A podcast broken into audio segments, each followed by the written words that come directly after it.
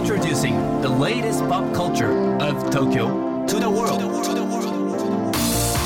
New edition, new edition, new edition. New edition, new edition, edition. New, new, edition, edition, edition. New edition. 高野真也ですセレイナアンですこれからの時代を切り開くオルタナティブなカルチャーメディアニューとグランドマーキーによるコラボコーナーニューエディション毎日ニューにアップされるさまざまなカルチャートピックスの中から聞けば誰かに話したくなるような聞けば今と未来の東京が見えてくるようなそんなおニューなネタをピックアップ。ギュッと凝縮してお届けしますさあそれでは今日のニューエディション。まず最初のニューなトピックは？ WACK が渋谷をジャック。おお 自分で笑っちゃった。ラップ調の感じの。えー BiSH や BiS そして GANG PARADE などのグループが所属所属するうん。音楽事務所 WAC、そちらの渋谷ジャック広告2023の詳細が発表されました、毎年恒例のねこの企画ですけれども今年はビッシュのいない WAC なんてと思いの皆さん WACK はしぶといぞ渋谷だけにという内容で BiSH の解散に紐づける形の内容になっていいます。やこれねすごいですよね。ワックは毎年そのこれやってるらしいんですよ。うんうん。もう毎年恒例みたいな感じなんですけれども2020年はそれでも音楽は死ねない。うん。2021年は弱肉強食時代。強い奴らを食っちまえ。強肉弱食時代。失礼。強肉弱食時代 強い奴らを食っちまえ。そして2022年は渋谷で青をテーマに渋谷タワーレコードの屋上でイベントを開催したりとしてるんですけれどもいやあのね思ったんですけど、うん。本来屋外広告の役割ってはい。こう偶然通りかかった人にその商品とかサービスの魅力だったり情報を伝えるっていう役割じゃないですか。はいはい。この場合なんかもう逆転してて、うんうん。もうみんなが見てないその広告を見てない人たちが気になるって言って見に行くっていう確そこがなんかすごいねね。広告自体がコンテンツになってるというか、はいはい。もう毎年これのお祭りみたいになりつつあるところもすごいなと。なんかこうんのねクリエイティブの力をね感じました。うん。ちなみにですけれども BiSH 6月29日の東京ドーム公演をもって解散というね、ことなんですけどそんな状況の中でのこの広告、ん。実に WACK らしいなと思います。さあそして今日深掘りするニューなトピックはこちら。坂本慎太郎日比谷野音公演開催決定、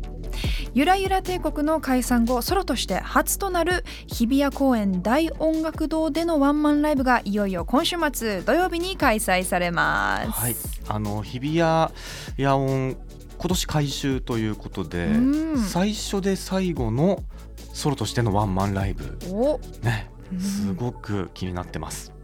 このライブそして坂本慎太郎さんについて音楽ライターの松永良平さんに深掘りしていただきます高野さん、セレーダさん、リスナーの皆さん、こんにちは。音楽ライターの松永良平です。今日は、えー今週の土曜日にいよいよ開催される坂本慎太郎さんの日比谷野外音楽堂でのワンマンライブについて話したいと思います。坂本慎太郎というアーティストは、えーご存知の方もいらっしゃると思うんですけども、もともとゆらゆら帝国というバンドをやっていました。えーゆらゆら帝国は2010年に解散して、2011年からソロ活動を開始しています。ところが坂本さんはソロ活動を開始してからは一切、えーライブ活動をしていなかったんですね。ようやく2017年の10月、えードイツのケルンで自分のバンドでのライブ活動を開始しました。なので、えー日比谷野音でのワンマンというのはゆらゆら帝国で、えー2009年にやってるんですけど、それ以来ということになります。え実は2018年の5月に、えーロボというバンドの主催したフェスでも、えー野音に出演はしているんですけども、ワンマンというのは初めてだし、あと今回、えー日比谷野外音楽堂が実は今年、えー100周年を迎えたんですが、えー年内いっぱいで改修事業に入るということで、坂本慎太郎の野外、あの日比谷野音ライブというのを見ることができるチャンスというのが、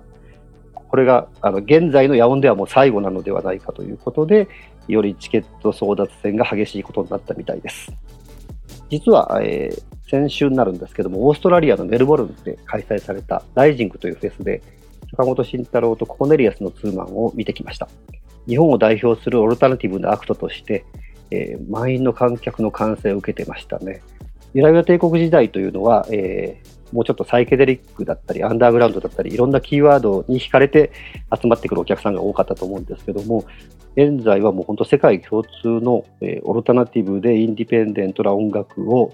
やる素晴らしいアクトとして、えーその音楽性も共有されていて、なおかつ坂本さん自身も、えー長いキャリアを持ってるんですけども、自分にとっての気持ちよさとか、新鮮さとかを何なのかをこだわりを持ちながら柔軟に追求し続けているところが受け入れられているのかなと思います。2017年にライブ活動を始めてからメンバーは、えー菅沼優太さん、綾さん、えー西内哲さん、坂本さんの4人であの固定していて、えーライブを重ねることですごく演奏も安定しているし、あのまあ、円熟ということは、まあ、ちょっと違うかもしれないんですけども、レパートリーも増えて、あのすごく広がりのあるライブになると思うので、どういうふうに野外音楽堂のだんだん暮れていく景色の中でそれが展開されるのか、僕もすごく楽しみにしています。坂本慎太郎さんの作る作品って、うんどれもすっごい余白があるんですよ。うん。うんなんかもう引き算の音楽っていうね感じだと思うんだけど。もうサウンドも歌詞の世界観もそうなんですけど坂本さん自身全てを語らないし全ての音を鳴らさないっていう姿勢がうんうん。めちゃくちゃ美しいなと思ってて。でそのリスナー聞いた、ね、人がはい。その余白の部分をに自分の感情を当てはめて埋めてるんじゃないかなって気がするんですよ。でそれが悲しみだったりとかうん。空虚さだったりとかなんか人生のほろ苦さみたいなものが全部詰まってるような気がして僕はねすごく大好きなんですよね。はい。このソロとしてのね初のワンマンライブということで、はい。すごくねこれはもうファンの人もみんなね楽しみなんじゃないでしょうか。うんさあ今日ご紹介した情報はカルチャーメディアニューで読めるのはもちろんポッドキャストでも聞くことができます目でも耳でもあなたのライフスタイルに合わせてチェックしてくださいね New edition. New edition. New edition. New edition. New edition.